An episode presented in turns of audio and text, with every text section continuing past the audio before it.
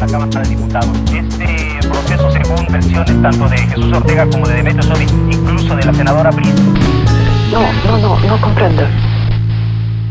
Всем привет! Это Оля Ермолаева и незапланированный, не пятничный выпуск «Но comprendo» на достаточно тяжелую тему. Записываться я сегодня буду не одна. У меня в гостях Карина, которую вы уже все знаете и любите. Мы писали с ней не один эпизод. Привет, Карин. Привет, Оля. Мы сегодня вместе хотим не понимать тему насилия и домогательств, которым подвергаются женщины в современном обществе. И этот выпуск так спонтанно, можно сказать, появился из-за одной ситуации, которая произошла со мной несколько дней назад. Несколько дней назад я была на массаже в медицинском центре у массажиста-остеопата, и не хочу рассказывать грязные подробности, но этот массажист, этот врач, этот человек, который давал клятву Гиппократа наверняка, он начал ко мне приставать. И вот это весь инцидент. И самое обидное, что, допустим, с морально-этической точки зрения можно сказать, что он урод. А с точки зрения формальностей это просто нарушение профессиональной этики. И никаким образом не наказывается, допустим, уголовно. Этому человеку светит только дисциплинарное какое-то взыскание, которое, как многие из вас могут знать, устанавливается на усмотрение работодателя, но есть подозрение, что работодатель не особо активно хочет наказывать этого человека. Поэтому я считаю правильным и единственно верным для себя сделать то, что я могу. А я могу говорить об этой ситуации. Об этой ситуации в социальных сетях я могу записать вот этот выпуск, неловкий, неудобный, не классный, просто для того, чтобы женщины, которые хоть раз попадали в подобную ситуацию, знали, что им делать, и чтобы они знали, что они не одни, и есть очень много девчонок, которые их понимают и всегда готовы поддержать. Да, к сожалению, это так, Оля. Еще раз хочу тебе выразить свое сочувствие. Мне очень жаль, что тебе пришлось столкнуться с этой ситуацией. Очень жалко, что в 21 веке, в 2023 году такое процветает. Очень жаль, правда, что этому конца и края нет. Да, и эта ситуация не 2023 года, как справедливо, Карин, ты замечаешь. Я изучаю историю искусства, и вчера у меня была безумно интересная лекция про каноны. Каноны живописи — это значит... Канон — это сюжет, который пишется веками. И мы изучали каноны Ветхого Завета, и даже там есть истории вот такого вот поведения. То есть, например, есть такой персонаж, как Вирсавия. Это женщина, она была очень красивая, она была замужем, но в нее влюбился царь. Попросил ее привести. Она была женой одного из полководцев. И он переспал с ней, потому что ему можно. Вот. Она очень переживала, конечно, что же делать, потому что подобное поведение наказывалось тогда. А неверные жены просто... Их просто казнили практически сразу. Понятное дело, что она там не могла выйти за него замуж, и продолжение этих отношений никаким образом не предусматривалось. Сюжет, про который я сегодня рассказывала в Инстаграм, это «Сусанна и старцы», про женщину, которая была очень красивая, и, видимо, это ее самый большой грех. Она была верной женой, но двое старцев, подсматривая за тем, как она моется, решили, что было бы неплохо ее соворотить. И когда она отослала служанок, пришли к ней и говорят: либо ты нам отдаешься, либо мы скажем, что ты неверная жена, тогда тебя казнят. И она решила, что ей такие приключения, такой тройничок с двумя старыми ублюдками не нужен, и решила пойти на суд. А в случае с Сусанной ситуация разрешилась очень хорошо, потому что, да, она пошла на суд, ее осудили, приговорили к казни, но перед казнью она решила помолиться, и Бог, чтобы помочь ей, наградил юношу Даниила красноречием. И он провел перекрестный допрос и выяснил, что старцы врут, потому что они не могли сойтись в показаниях. Ее оправдали, старцев казнили. Но это такая хорошая история о том, что иногда приставания к женщине могут закончиться в положительном для нее ключе.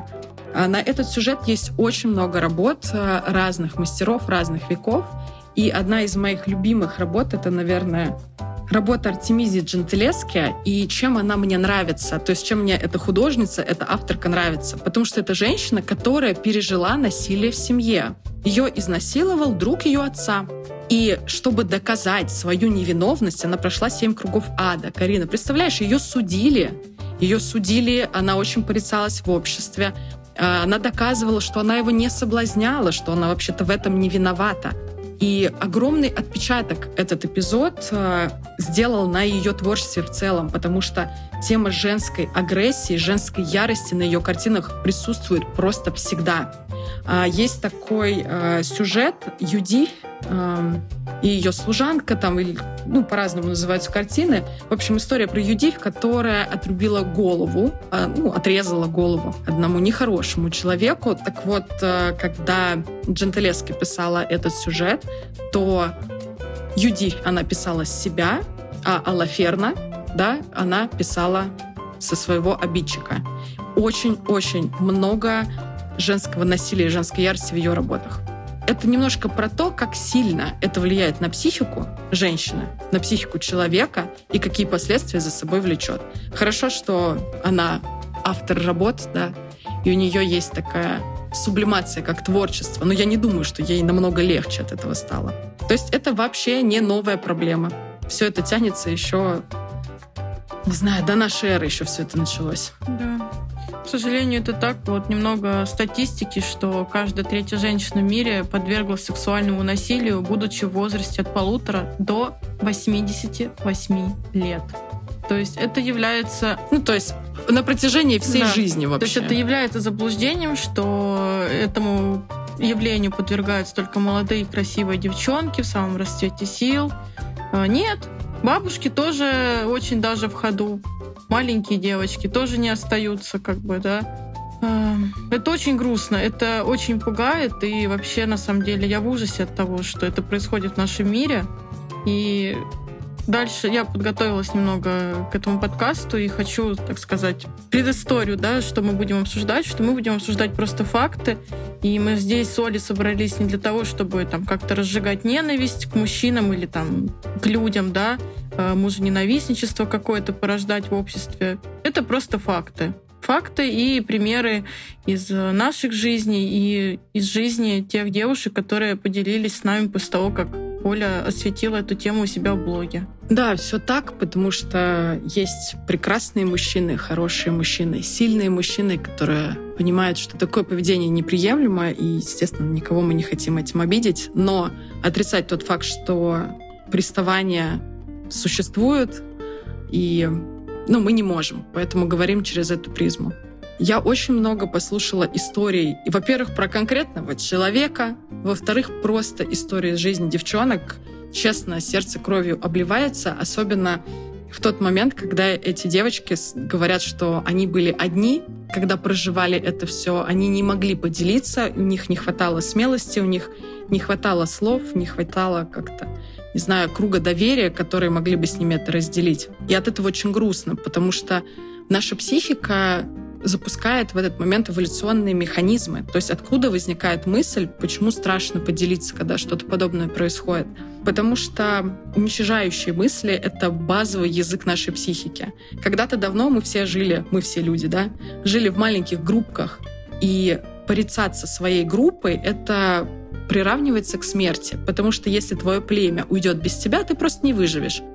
Поэтому лучше осудить себя и подумать о том, что я сделал не так, а как я кого-то скомпрометировал, а почему это со мной произошло, лишь бы не выйти из этой группы.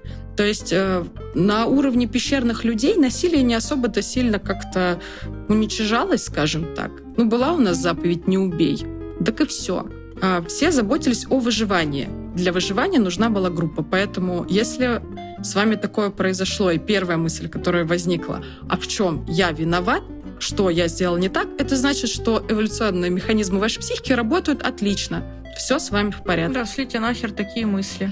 Грусть в том, что послать нахер такие мысли вряд ли получится. Мысли имеют навязчивую структуру. Если мы будем приказывать себе об этом не думать, то мысль станет прям навязчивой. Угу. Поэтому просто слушайте их как радио, и, может быть, знание о том, что это нормально, это не конкретно у вас так работает у всех, независимо от гендера, мужчина вы или женщина, может быть, она немножко облегчит звучание, скажем, этого радио. Но, тем не менее, мысли эти неприятны, и, конечно, обвинять себя — это такой первый этап. Да, нужно это прожить, обратиться к специалисту, чтобы не оставаться наедине с этими мыслями. чтобы, если вы вдруг думали, что вы в этом виноваты, то специалист вам как бы внушил, да, условно, что это не так. То есть у вас семечко одна зародилась в голове, а рядышком семечко посильнее другой мысли, да, что как бы вы не несете ответственность за каждый кривой хуй, вставший в вашу сторону. Все так. Все так. Женщина не виновата, женщина не компрометирует просто своим существованием. Мы сейчас не разбираем, да, ситуации, когда действительно подобное поведение было подтверждено второй стороной и дано было активное согласие, внятное, понятное и ясно сформулированное, без каких-то двусмысленных трактовок. Вот. Если какие-то там эпизоды приставания в вашей жизни были, вы в этом не виноваты. Очень важно в этот момент, чтобы вокруг вас были адекватные люди, которые вас могут поддержать. Потому что даже история с тем, чтобы написать заявление, на самом деле на данный момент это привилегия. Написать заявление может себе позволить только очень опорный человек с очень мощной поддержкой. И про поддержку я говорю я не имею в виду сейчас деньги или связи, хотя это тоже хорошо. Под поддержкой я имею в виду, что рядом с вами есть люди, которые, ну, буквально вас отведут за ручку, проконтролируют, что вы записали, что ваше заявление приняли, которые помогут вам наладить контакт с телом обратно, которые с вами поговорят, которые вас не осудят. Такое окружение есть не у всех. Здорово, если у вас рядом близкие ваши, очень понимающие, очень любящие. Да. И тоже так еще хочу дополнить, что если вы, например, понимаете, что у вас не такое окружение, что если вдруг вы оказались в какой-то ситуации, вас травмирующей, вы понимаете, что вам просто даже тупо не с кем поделиться, там нет условного друга или партнера, или родителя, да, то задумайтесь над сменой своего окружения, потому что у каждого человека должен быть, так скажем, круг доверия.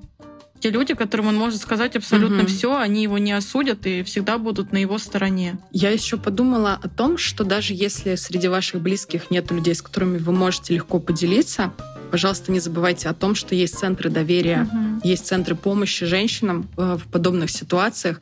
И иногда это даже проще рассказать незнакомому человеку, поделиться этой болью, чем рассказать, допустим, там, партнеру. Есть такое. Я общалась с девчонками, да, и вот этот момент, как сказать мужу или парню, он тоже достаточно тяжелый.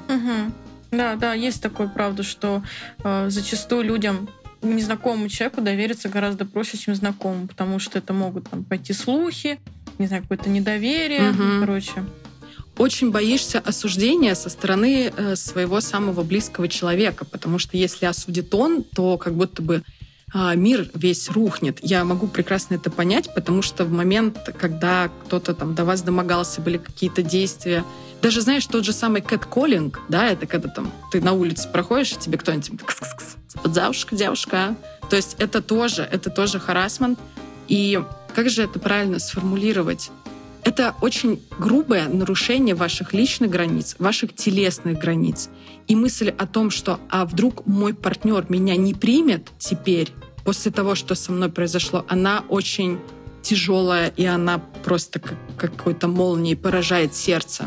То есть я могу понять сложность поделиться с партнером, честно, потому что у меня тоже такое было, но мой партнер, слава богу, прекрасный человек. Да, это точно. Я за тебя очень радуюсь, что рядом с тобой прекрасный такой человек, который тебя поддержит и не будет на тебя там тыкать пальцем и говорить: «О, ты сама виновата». Это самое главное. Потому что это очень-очень стрёмно. Я даже боюсь себе воображать ситуацию, что девушка попадает, да, в какой-то положение, где были нарушены ее границы и все социальные нормы, и при этом там самый ближайший для нее человек ей будет говорить, что ты сама виновата. Значит, условно как, да, с насильниками история, а нечего было такую короткую юбку надевать. Да. То есть услышать это от близкого — это просто провал. Кстати, продолжая тему близких людей, я тут немножко себе пунктов статистических накидала, что чаще всего насилие и какие-то домогательства происходят от уже знакомых людей. То есть я не буду говорить там цифры, да, потому что это как бы не суть, да, какие цифры. Суть в том, что люди, которые знакомы, то есть они как уже в нашем доверии, да, они нам знакомы, мы их знаем, они нас знают, наши слабости, наши какие-то сильные стороны. И, короче, статистика такая, что подвергаются насилию там от знакомых, условно, там чуть ли не от родственников, да, там от каких-то близких друзей, от друзей детства, да, потому что там какие-то влажные фантазии, например, там мужчина питал к женщине там всю свою жизнь, да, условно дождался, пока она там выпьет или устанет. Ну, короче, воспользовался моментом, да, так скажем. Угу. Вот, поэтому, к сожалению, насилию можно подвергнуться не только там, пойдя на какую-то услугу, да, к незнакомому человеку, к специалисту, но также надо быть максимально осторожными с теми, кто вас окружает. Это вот к словам о том, что если ваш круг если, точнее, в вашем круге нет людей, которым вы могли довериться, поделиться вот таким моментом, значит, нужно присмотреться, потому что если нет доверия, то, скорее всего, эти люди там, типа, а-ля, там, зуб точит, знаешь, типа того, угу. могут иметь виды. Да, это правда. То есть чаще всего насилию люди подвергаются от знакомых людей. То есть намного реже это совершенно незнакомый человек, просто кто-то с улицы, который вас там первый раз видит. Такова статистика, таково подтверждение психотерапевтов, с которыми я общалась. Угу. Это факт. Так, дальше перейдем еще. Статистики немного. Угу. Также я прочитала информацию о том, что очень часто домогаются те люди, которые сами когда-то сталкивались с насилием. То есть у них создается, так скажем, какая-то ролевая модель, да, и они, чтобы выплеснуть эту боль, выплеснуть эту травму, начинают травмировать других. То есть они ее проецируют не в искусство, да, там вот как эта прекрасная женщина рисовала, а начинают переигрывать эту роль. То есть тогда был я жертва, а теперь я как бы, да, нападаю, да, на тебя. Теперь я наказываю, да. Вот. И зачастую такие люди выбирают себе в жертву, так скажем, в кавычках, да, человека, который заведомо слабее его, чтобы он не смог дать отпор. Потому что если ты, условно, мужик здоровый полезет на здорового мужика, то он может потом прийти домой просто без зубов. Вот, а так как бы если он застанет расплох там условную какую-нибудь девушку, да, которая идет с прогулки или там, тогда, когда человек меньше всего это ожидает, то, в общем, ему, скорее всего, удастся воплотить там в жизнь свои какие-то влажные фантазии. И вот туда же хочу добавить, что очень часто эти люди создают располагающие обстоятельства, чтобы, ну, как сказать, усыпить бдительность, да, типа там какая-то романтическая обстановка, да, например, какие-то там, не знаю. Ну вот мы с Олей обсуждали, что очень сильно развращает это все контекст того, что очень много порнофильмов со всякими профессиями, которые... С такими сюжеточками, да. Вот сексуализация вот этих вот профессий в порнографии, она как бы развращает, в принципе, общество, потому что уже там условный курьер может восприниматься не просто как курьер, а вот этот, вот, знаешь, прикол с пиццей, что он пиццу открывает, а там не пицца. Да-да-да. Вот. И, короче... Ну да. Ну, просто истории порнографические, где главный герой пришел на массаж, причем массажистом может быть как мужчина, так и женщина. Не знаю, можно зайти на порнохаб, там просто целый раздел. И давайте, пожалуйста, не забывайте, есть определенные какие-то моменты, да, тоже врач, медсестра. То есть есть положение, где второй человек заведомо уязвим. Да. То есть когда ты приходишь в медицинский центр, когда ты приходишь на массаж, твое тело расслаблено, потому что его мнут. Твой разум расслаблен, потому что если ты не будешь расслабляться на массаже, он не сработает в твою пользу. И это явно совершенно не та атмосфера, в которой ты бьешь по ебалу человека, который полез к тебе в трусы.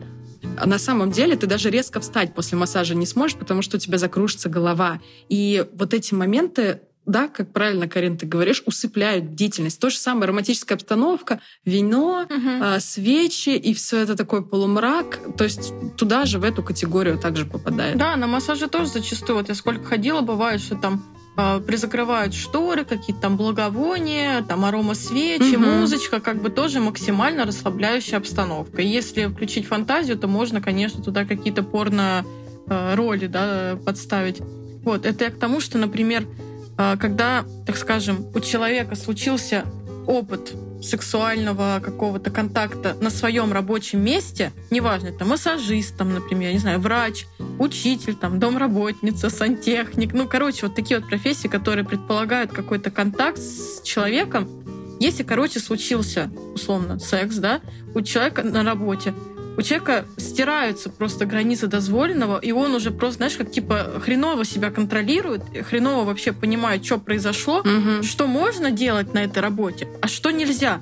даже если обстановка максимально к этому предрасполагающая, даже если это перед ним, там, условно, домработница ходит там, и попы вертит, да, это не значит, что ты можешь подойти ею овладеть. Это все как бы из головы. Ее за эту попу ущипнуть, да, даже. Понимаете, не то, что овладеть. Да, и, например, вот условно, да, там возьмем, не почему-то с домработницы прям зашел пример. Условно, там была первая домработница, да, он там ею овладел, она была не против, он такой, ну, там, условно, в декрет ушла. Он нанял другую домработницу и думает, блин, а раз с той можно было, значит, и с этой можно было. А с этой, например, так нельзя. Да. И он уже такой, типа, в смысле? Ну, вообще-то, типа, можно. То есть стираются вообще нахрен грани дозволенного, все всяческие понятия, профессиональная этика. Понятие нормы просто деформируется. Да. Да, то есть дело еще в том, что да, профессиональная этика. Это прям очень хороший комментарий. Угу. Когда мы идем, допустим, к врачу, я иду изначально из позиции доверия, потому что это вопрос моего здоровья. Я не считаю, что, находясь да, там, в кабинете врача в одних трусах, я могу его этим скомпрометировать. Допустим, я пришла к маммологу, вот у меня буквально месяц назад был осмотр у маммолога, и это был мужчина, который трогал мою грудь на предмет там, изучения, все ли окей с моими молочными железами. И это обследование, которое каждая женщина раз в полгода должна делать обязательно. Как и гинеколог. Как и гинеколог. Понимаете, гинекологи-мужчины тоже бывают. И я не хочу даже допускать мысль о том, что со мной может что-то произойти. Я иду туда уязвимая, открытая и с полным доверием. Да. И ты вообще не готов к тому, что с тобой там что-то может произойти. Это хорошо, что ты в сознании. А сколько, помнишь, было скандальных историй про то, как анестезиологи... Кстати. Угу. То есть злоупотребление своим каким-то профессиональным положением... Должностные полномочия, да? Да, это просто ужасный зашквар. Даже уберем врачей, секретарша и начальник... Тоже куча грустных всяких историй. Да. Опять же, кому-то это, может быть, нравится. Кому-то это, может быть, заходит. Но надо соображать, где это уместно, где это неуместно, и все-таки понимать, что такое активное согласие. Активное согласие — это когда вы оба поговорили о том, что вы не против заняться сексом без каких-то там вот слов-заменителей и прочего. И получили точно утвердительный ответ. Да. Это активное согласие. Все остальное — это хуйня из-под коня. Да, я согласна. Еще хотела бы дополнить, что почему, вот мне стало очень интересно, почему люди могут это делать на работе. Вот условно, если вот у человека есть семья, да, угу. есть там муж или жена, и, там, или просто партнер, почему могут приставать у себя на работе? Почему вот эти грани стираются? И я нашла интересную такую статью, где было написано, что к этому может вести недовлетворенность половой жизнью со своим партнером. Это вот как раз вот Олина тема, секс-просвет угу. и неумение разговаривать друг с другом словами через рот. То есть, условно, у мужчины есть фантазия. Он там хочет, чтобы его жена... Опять можно я к домработнице вернусь? Хорошо.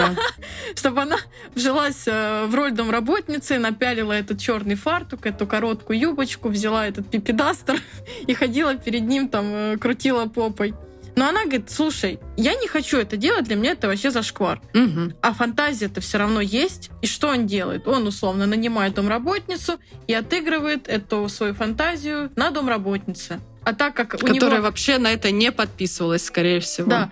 А так как у него, понимаешь, то есть, как это работает? То есть фантазия зародилась, она не реализовалась. Нереализованная фантазия превращается в какую-то агрессию пассивную. Угу. И когда... она видит выход, что вот сейчас я могу выйти, и тут вообще всех просто разъебать. Она выходит, потому что секс — это акт агрессии. Да. И она выходит вот в таком вот виде, да? То есть в акте без активного согласия, вообще просто без нифига.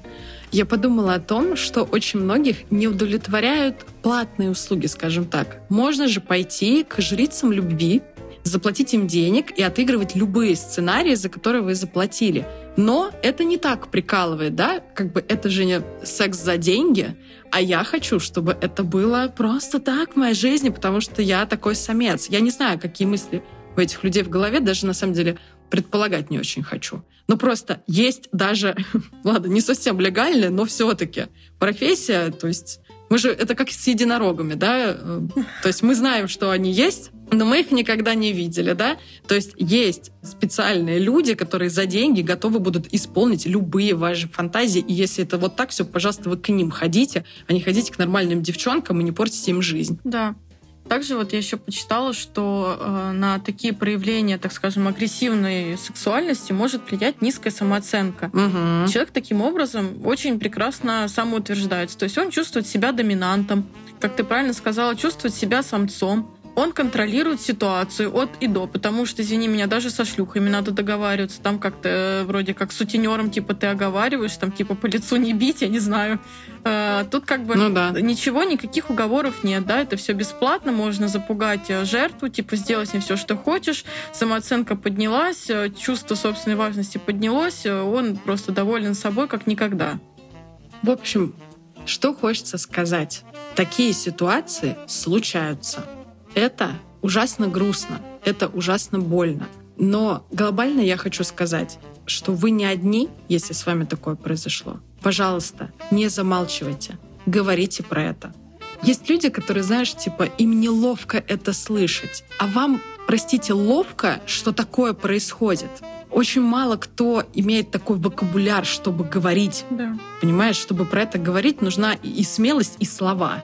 И, даже если вы боитесь, даже если вы не знаете, как это описать, пожалуйста, все равно не молчите, продолжайте это диалоги, рассказывайте про эти истории, потому что кому-то это очень много поможет. Если вы можете назвать конкретного человека, скажите про это. Если вы не хотите, там, не знаю, вывешивать плакат с его лицом, этим, не знаю, телефоном и паспортными данными на главный проспект вашего города, не делайте это. Но если вы можете рассказать, что это за персоналия, попробуйте. В общем, сделайте все то, что вы можете из текущего состояния. Самое главное, не замирайте. Напишите заявление, расскажите друзьям, обратитесь к специалисту. Просто не замирайте, потому что это губительно для нас. И я хотела такой момент сказать. Эту аналогию мне сказала мой терапевт, с которой, естественно, я обсуждала эту ситуацию, которая со мной произошла. И мне она очень понравилась. Возможно, кому-то она тоже поможет. На переживание подобных травмирующих историй обычно наша психика забирает у нас 3-4 месяца нашей жизни. И это как очень-очень сильно глубокий порез. То есть вы порезали глубоко руку, и какое-то время эта рука прям болит. Она доставляет вам дискомфорт, потому что вы не можете привычно, допустим, взять там тарелку 2 руками, или вы не можете вести машину этой рукой. То есть вы про нее не можете забыть. Она болит, она саднит, она, может быть, кровоточит. Но через какое-то время эта рана зарубцуется. Нашему организму нужно время на метаболизацию вот этого яда психического, который в нашем организме образовался из-за подобной ситуации. Что вы будете делать с этой раной? Вы же будете ее мазать мазью, вы будете ее перематывать бинтом, вы будете заботиться о себе с еще большей трепетностью, чем в обычном, скажем так, состоянии. Здесь ровно то же самое. Да. И вот, знаете, я хочу очень правильные слова Оля сказала. Хочу дополнить, что, возможно, мои слова вас простимулируют. Есть такое понятие, как насилие любит тишину. Угу. И насильников возбуждает осознание своей безнаказанности, потому что многие молчат и боятся рассказать. И многие насильники не чувствуют свою вину. Они не считают, что они неправы, поэтому делают это снова и снова, даже если сидели в тюрьме. Потому что наказания нету. Да. Да. То есть нету никакого отрицательного подкрепления их действиям. Как им понять, что это хуёво? Угу. И условно, никто не знает о том, что человек творит хуйню на работе, все об этом молчат, к нему систематически приходят люди, которые терпят от него эту хуйню, и он не чувствует себя виноватым, потому что ему не прилетает по шапке. И если сказала 1, 2, 3, 4... он, возможно, задумается о том, что, наверное, я что-то не так делаю. Хотя бы начальство его задумывается, а нужен ли нам вообще такой сотрудник. Поэтому, не молчите вообще ни в коем случае, потому что молчание одного порождает за собой молчание 2, 3, 5, 10. А молчание нихуя не золото в этой ситуации. Молчание — это показатель безнаказанности подобных деяний. И если, слава богу, если медицинское освидетельствование ничего не может показать на вас. То есть если может, то это сразу заявление в полицию и прочее. Если не может, то хотя бы такое понятие, как репутационные риски, тоже имеет место быть. Не забывайте, пожалуйста, про это. Кто-то, возможно, просто не пойдет к к такому специалисту. Кто-то вспомнит свою историю и расскажет про нее, но механизм этот будет запущен, и такие вещи надо придавать гласности. Да, это тяжело, да, это неприятно, да, это больно, но это нужно делать. Да, будьте сильными, не бойтесь, потому что знаете, что даже если вы себя чувствуете одинокими и во всем белом свете, то это не так. Рядом с вами всегда найдется человек, который вас поддержит, вас обнимет, погладит вас по плечу и скажет: «Блядь, у меня была такая же хуйня, я тебя понимаю, я тебя поддерживаю, обнимаю». В общем, не бойтесь, правда. Это не так страшно, это кажется очень страшно. Но когда ты начинаешь говорить, страх просто улетучивается. Да. Я хочу сказать, что даже если вдруг физически рядом нету такого человека, то может быть осознание того, что в мире 8 миллиардов людей, и есть очень много женщин. Вы не знаете, как их зовут, вы никогда с ними не познакомитесь. Они могут быть любого возраста, вероисповедания, цвета кожи, но они проходили через это. И каждая из этих женщин станет рядом с вами и скажет: «Я понимаю тебя, я понимаю, через какое говно ты проходишь». И даже вот эта не материальная поддержка, но ментальная поддержка. Вообразите, какое количество людей, как много лет подвергается подобным нападкам со стороны гендера, да, противоположного. Да и со стороны своего тоже. Угу. Каждая из них — это ваша опорность и поддержка. Вас нельзя сказать, что вас никто не понимает. Нет, понимают, даже если вы не знаете этого человека лично. Да, вы не одни в этом мире. По крайней мере, мы с Олей точно рядом с вами. Если вдруг, не дай бог, в вашей жизни что-то подобное приключится, вы всегда можете послушать этот подкаст и убедиться в том, что таких женщин реально очень много. Если вам сейчас очень важно услышать слова поддержки, то знайте, что мы с Олей вас обнимаем. Да, вы не одни. Да. Наверное, это самое важное. С вами все нормально, и вы не одни. Я думаю, мы на этом будем финалить. Такой грустный выпуск, но он очень нужный. Он очень нужен и мне персонально, и я считаю, что он очень нужен в целом женщинам. Это стопудово так. Всем спасибо. Всем пока. Пока.